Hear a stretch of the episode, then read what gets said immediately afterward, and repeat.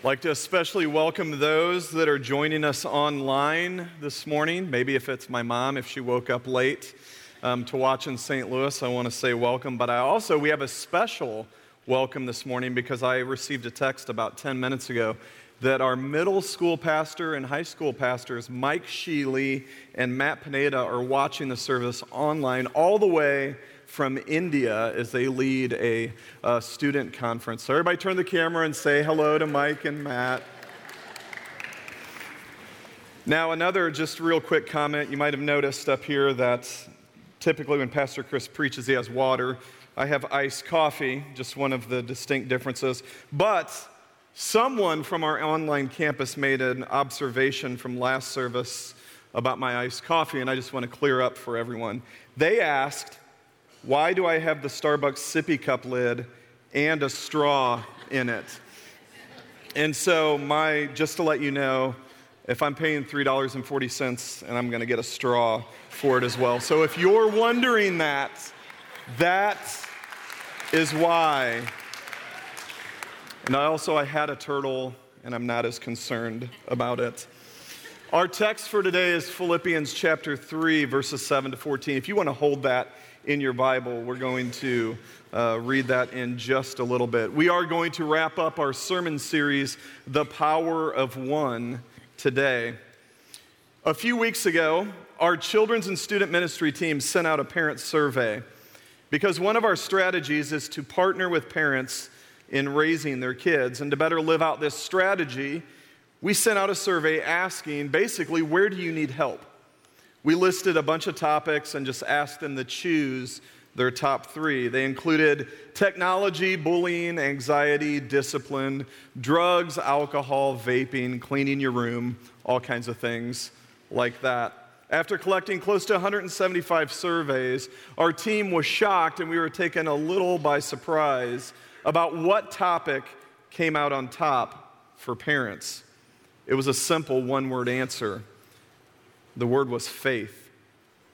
In a crazy, busy, whirlwind scheduled world, how do we as parents live out and instill faith in the everyday lives of our kids? How do we incorporate faith into what we are already doing? And as I thought about that question and as I thought about that survey, it really helped me to focus. It really helped me to shape a lot of the words that I want to share with you today. So far, we've talked about living with one purpose while we focus on our one love. And today, we're going to talk about doing all of this one day at a time. So, you might be one of those parents that listed faith at the top of the list, or maybe you've never ever had kids. I think we can all agree that there are times in our life when life is just crazy Everything is going on around us, the schedules don't work, things aren't the way they should be, and life just seems chaotic and out of control. And yet, there's those other days when everything goes perfect, so smooth, just as you had planned. If we as believers can commit ourselves to the singular pursuit of the things that matter most in our spiritual life, then our faith will be stronger and more productive. This series is really about intentional living or living on purpose. Because you know as well as I do, if we don't choose to live intentionally, day by day, the calendar just slips by, the numbers move on, and we're surprised every time we look. I'm sure most of you have been reminded about this on Facebook and been looked at some pictures that have come up on Timehop, It reminds us of our life, how things used to be. We see a picture, we're like, that was one year ago today? That was two years ago? Or maybe even that was 10 years ago. Where did that decade go? I was reminded of this yesterday when I had a time hop come up in my life. And I was reminded that seven years ago, yesterday, was the day I purchased my shiny new brass Elvis belt buckle. And so, if you ever want to know when I bought that, it was seven years ago from yesterday. We have that to remind us how quick life moves on. We have a tendency at times to live as if today just doesn't count. We live as if we'll have another chance to do the things that need to be done, and we so today and other days we just coast. But the Bible teaches us again and again that today is the day. I'm reminded in a scene of Dead Poet Society when Robin Williams whispers, Carpe diem. Seize the day. Today matters. As long as it's called a day, it matters more than any day in your life. The bottom line is that we need to be committed to making the most of each and every day and doing so one day at a time. The Bible makes it clear that we have just one life to live. Hebrews 9:27 says, "Each person is destined to die once and after that comes judgment." In other words, there are no second chances. Psalm 90 verse 12 says, "Teach us to realize the brevity of life so that we may grow in wisdom." And then we get to our text today, the words of Philippians chapter 3. The Apostle Paul writes these words. If you have your Bible with you today, an actual Bible, great job. If you have your device, that's also great job. If you didn't bring anything, you can follow along on the screen behind us. We're going to ask you, if you would, to stand like we do each and every weekend. If you're a guest with us today, we do this each and every week because we so much respect God's Word. And so I'm going to ask, if you would, to follow along with me as we read together Philippians chapter 3, verse 7 through 14. It says, But whatever was my profit, I now consider loss for the sake of Christ. What is more, I consider everything a loss compared to the surpassing greatness of knowing Christ, Jesus my Lord, for whose sake I have lost all things. I consider them rubbish that I may gain Christ and be found in him, not having a righteousness of my own that comes from the law, but that which is through faith in Christ. The righteousness that comes from God is by faith. I want to know Christ and the power of his resurrection and the fellowship of sharing in his sufferings, becoming like him in death, and so somehow to attain the resurrection of the dead. Not that I have already obtained all of this or have been already made perfect, but I press on to take hold of that which Christ Jesus took hold of me. Brothers, I do not consider myself yet to have taken hold of it, but one thing I do, forgetting what is behind and straining toward what is ahead. I press on toward the goal to win a prize for which God has called me heavenward in Christ Jesus. You may be seated.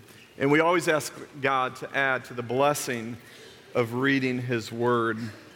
Together this morning, I would love it if we looked at three ways from this text that can apply to our lives so that we can live out our faith each and every day, one day at a time.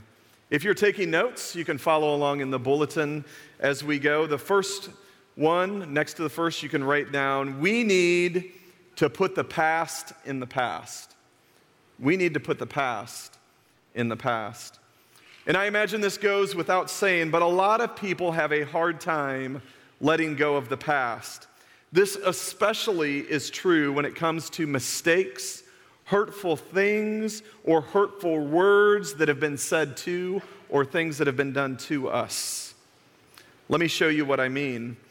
In my lifetime of sports, these figures stand out, and I'm curious as to what your reactions will be because I imagine in this room there are going to be people or individuals that are very passionate about some of the teams that I show up on the screen. The first one happened in October of 1986. Here's a picture of Bill Buckner as the ball goes between his legs in game six of the NLCS. And ultimately, they lose that game and lose that series. And for years and years and years, he is forever remembered as the one who let it get away and prolonged the curse of the Red Sox. Perhaps this one is memorable for you. I remember exactly where I was in 1993. The, of April of 1993, I was in Tegucigalpa, Honduras. Here, there's a picture of Chris Webber calling a timeout in the final game of the NCAA championship, he didn't have a timeout to call. And they turned the ball over and he was blamed for years for costing them a chance to win the championship. Or probably the one that's going to be the most painful for some of you in this room. And I apologize first for the team, but secondly for your pain. This October of 2003, Steve Bartman interfered with a fly ball that could have gotten the Cubs one step closer to their first World Series title in 100 billion years, or whatever it was. Again, I'm sorry for your team. Guys, that's just sports. That's just a game, just a silly game. What about relationships? When things happen to us, we don't forget. We hold on to them. We don't move on. The words we remember, we remember everything when it comes. We have to put the past in the past. Hanging on to the past makes it impossible for us to focus on anything productive in the present. Well, here's the thing it is not always the negative things from the past that we hold on to. Sometimes we live in the past because we imagine how much greater life was when. And we look back and we think how things used to be. And all the time that's happening, we lose sight of what's happening today right in front of us. And I'm sure all of you have a story. You can look back at some point in your life and you can reminisce and be like, oh, those were the days, those were the good old times. I can relate to that because when I was a sophomore in college, I started off my year by purchasing a two year old manual transmission Ford Probe. If you are unfamiliar with the Ford Probe, let me fill you in on some of the details. It was Ford's finest hour. They had never done it that good up to that point, and they've never done it that good since. It was a two door little sports car. It was the love of my life. I loved that car more than just, well, I mean, my girlfriend at the time, Lisa, I loved her just a little bit more, but not much. I loved that probe. Well, when I got married, the probe went away, and I graduated to, for the next 14 years, a Ford Festiva. That was not Ford's finest moment. If you are unfamiliar with the Ford Festiva, it's the equivalent of going to the dealership and saying, I want car. they give you that. So, for 14 years, I constantly lived in the past, and I remembered the good old days. Here's another reality, church. Churches do the same thing. We look at our past and we're like, Do you remember when? Do you remember when we used to have revivals? I remember the tent in the 103 degree weather. It was awesome. Or I remember when we used to have Wednesday night church and Sunday night church. I remember when we used to have pews instead of chairs. Oh, the good old days. Or if you're a middle school parent, I remember when our middle school children worshiped in the chapel instead of going all the way across the street. If you're a parent of a middle schooler, you know that history repeats itself. And we started this weekend back up in the chapel because of the four way stop, remembering life how it used to be. One of my favorites is when people would come up to me. They don't do it as much as they used to. They go, Chris, do you remember vacation Bible school? Hey, do you know we built a boat across the street. We built Noah's Ark. Did you know that? We were on Good Morning America. Chris, do you remember? No. I, I do have the VHS copy of the original footage. If anyone wants to borrow that and kind of reminisce how things used to be, the reality is we need to move and put the past in the past. Because if we don't, we're going to miss what's right in front of us, those opportunities to live out faith each and every day. And I really feel like these are where the words of the Apostle Paul in Philippians 3 7 can make a difference. He writes, But whatever was my profit, I now consider loss for the sake of Christ. What more, I consider everything a loss compared to the surpassing greatness to know Christ Jesus my Lord, for whose sake I have lost all things. I consider them rubbish that I may gain Christ Paul did not consider everything in his history bad, but he said everything compared to knowing Christ means nothing. Paul was in a unique position where he had earned the right to speak to those that day. He wasn't just walking the walk, or he wasn't just talking the talk, he had walked the walk.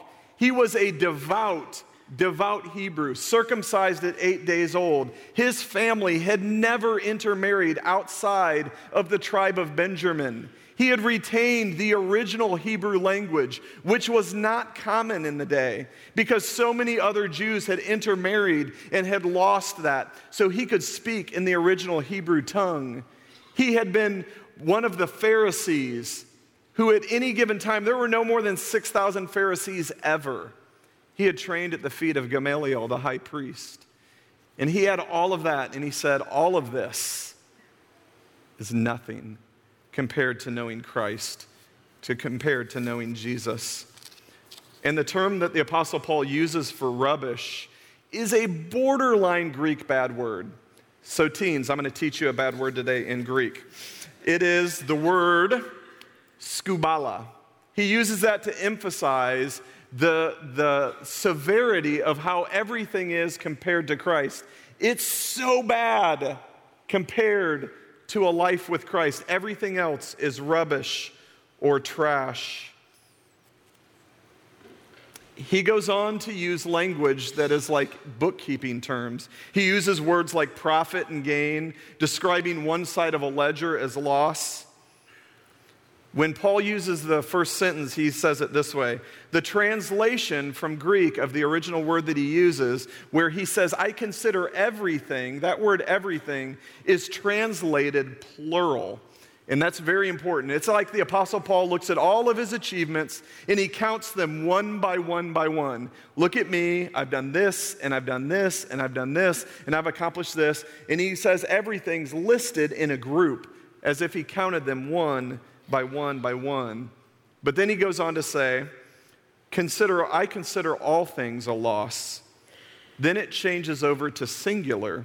It's as if Paul no longer remembers the individual achievements or the individual accounts, but lumps everything together into one big pile and moves them as one. It's so Paul measured his treasures individually, but then he discards the whole stack as one compared to Christ. It reminds me of one of my favorite shows to watch, American Pickers.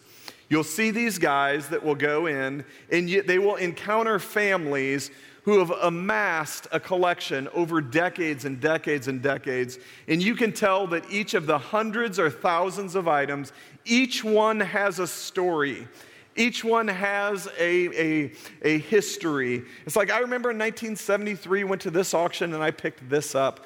But then at the very end, there are some times when families, whether it be the loss of a, a loved one or some other family situation, they, it loses its value. And they just want to move the whole collection. Everything is one. The individual value is gone, and now it just needs to be moved as one. That's what the Apostle Paul says is our life before we know Christ. Here's the thing if you want your life to move forward in a way that honors God, then make a decision daily to move forward in a way that honors God and put the past in the past. When I first heard the title of this message, I immediately thought of the TV show One Day at a Time. It came from the early 70s and into the 80s. I remember just a few characters from the show, but I don't remember a lot of the storyline because I think I was about two years old when it came out, and that wasn't a show I was watching at the time. But I looked it up online.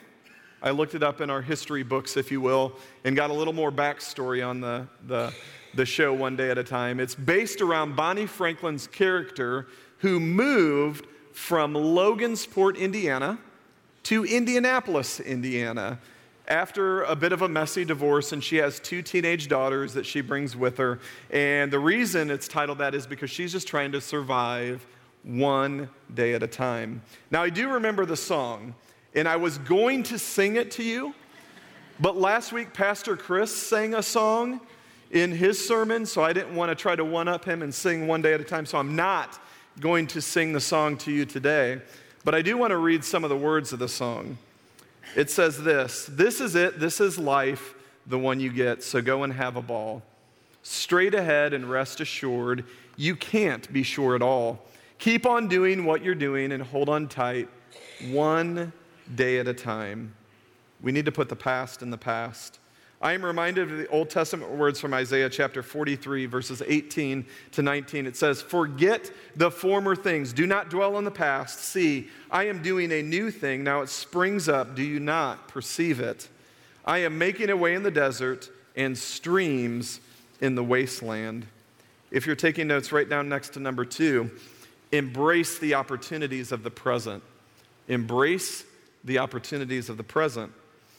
Verses 12 and 13 says, Not that I have already obtained all this or have already been made perfect, but I press on to take hold of that which Christ Jesus took hold of me. Brothers, I do not consider myself yet to have taken hold of it, but one thing I do, forgetting what is behind me and straining on toward what is ahead is I really thought about a way to visualize and illustrate this point about embracing the opportunities of the present, as well as at the end of verse 13 when it says, forgetting what is behind and looking ahead. I didn't have to look any further than my own hometown of St. Louis. I love sports. I really love St. Louis sports, thus the Cubs reference. I really, really, really love the St. Louis Blues.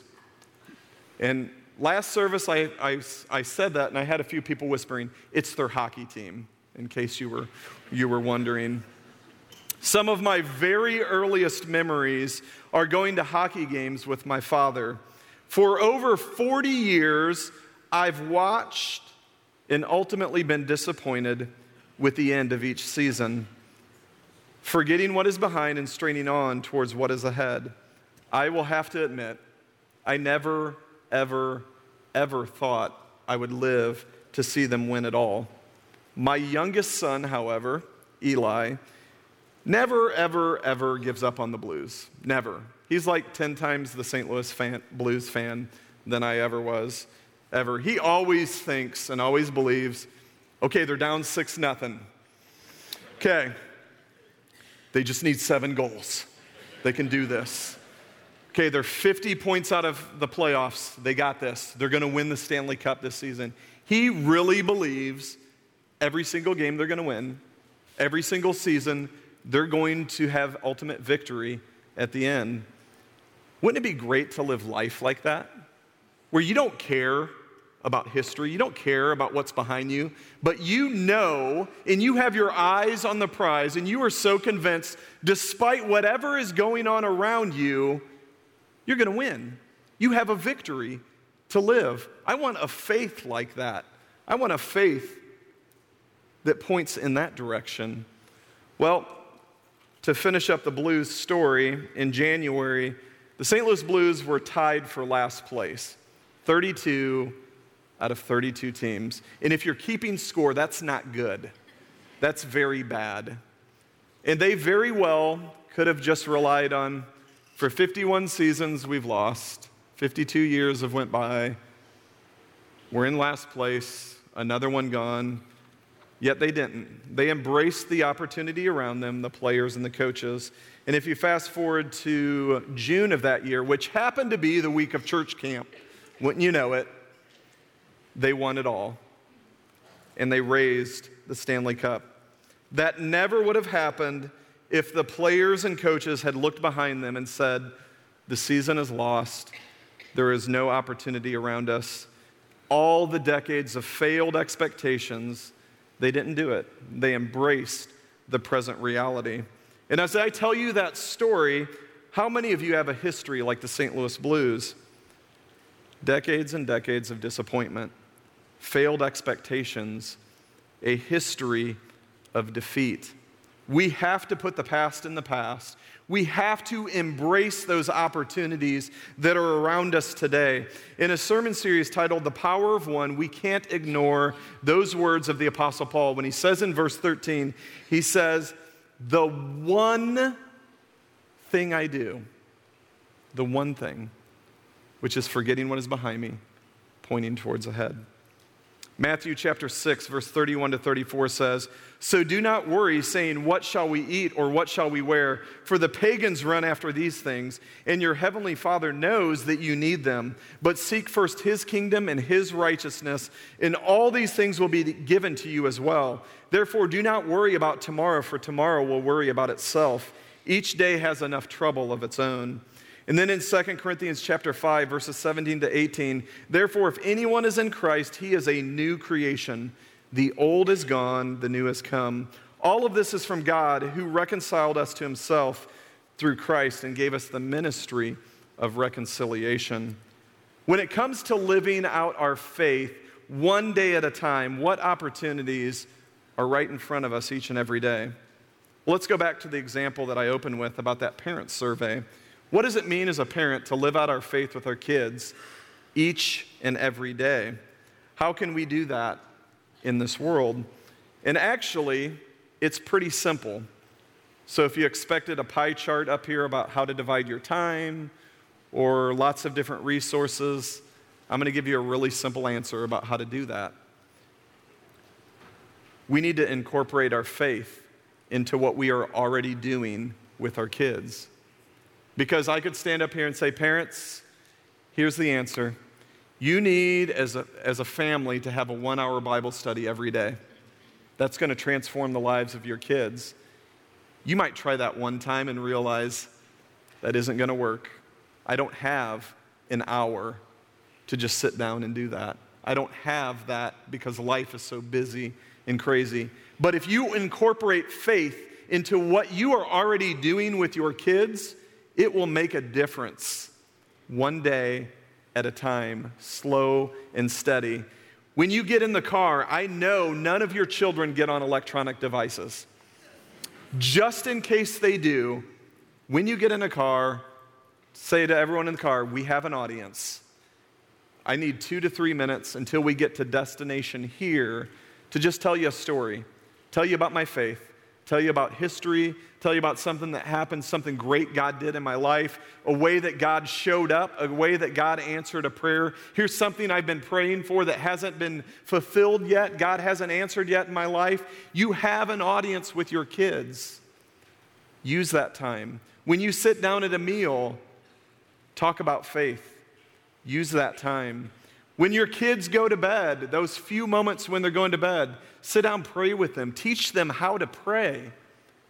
Not just what to pray, teach them how to pray. Involve them in what you're already doing each and every day. Embrace the opportunities that are in front of us. We can do that in our lives even if we don't have kids, even if our kids are grown. We can find ways to incorporate faith in everyday life. If you're taking notes, write down no, next to number three never stop looking above. Philippians 3:14 translated in the King James version, we're going way back with this translation. I press toward the mark for the prize of the high calling of Christ Jesus. I love how that's worded. The high calling in Christ Jesus. In the first week of our series, we talked about living in the power of one purpose. We talked about the truth that God has called to make our lives count by discovering the purpose for our lives, which, I'll add, we can do one day at a time. Here's the deal God calls us to stretch, to reach, to live a life that is beyond us. And then the Apostle Paul uses a word to describe that, which is a very vivid, very specific, very intentional word. And I'm going to attempt to sound it out to you because it's been about 25 years since I've studied Greek. So, all of you Greek scholars, just know I am going to pronounce this incorrectly, and I'm okay with it. The word is this ep, epikane, ominous. It's like this long. Try saying it three times fast. The word is used to describe a racer going hard for the tape. It describes him as his eyes on nothing but the goal, describes him almost clawing the air, head turned back, body bent forward, going for the ultimate prize. The Greek term translated goal literally means, literally means goal marker, and it's found nowhere else in the New Testament. The prize is not defined, but would include everything beyond the constraints of this life in the presence of our Heavenly Father. The race is not described as just one runner running, but many. And there's not just one prize, but the end or a goal. It's much in the same way as a modern marathon, and I'm sure you've all seen them. The race for most marathon runners is not to win the race. There are some of those, but most of them, their goal is what? To get to the end, to finish the mark. And if you do, you get a cool prize. You get this ribbon and you get this medal that says, I have completed a race. So I want to show you a picture that I am really proud of from just a few years ago. This is a picture of Disney Marathon 2007. Uh, and the reason I am so proud of that picture is because I knew exactly who to ask so that I could borrow that medal to take that picture in. So, the Gavorskis, thank you. I want to thank Mark for letting me use that. Because I'm smart enough to know I will never, ever, ever earn one of those by myself. The goal is to get to the end and finish the race. Another way to look at it is a lot like graduation. The goal is to get to the end. Graduation is something I do have a little bit of experience with. It all started for me in kindergarten. I remember kindergarten graduation.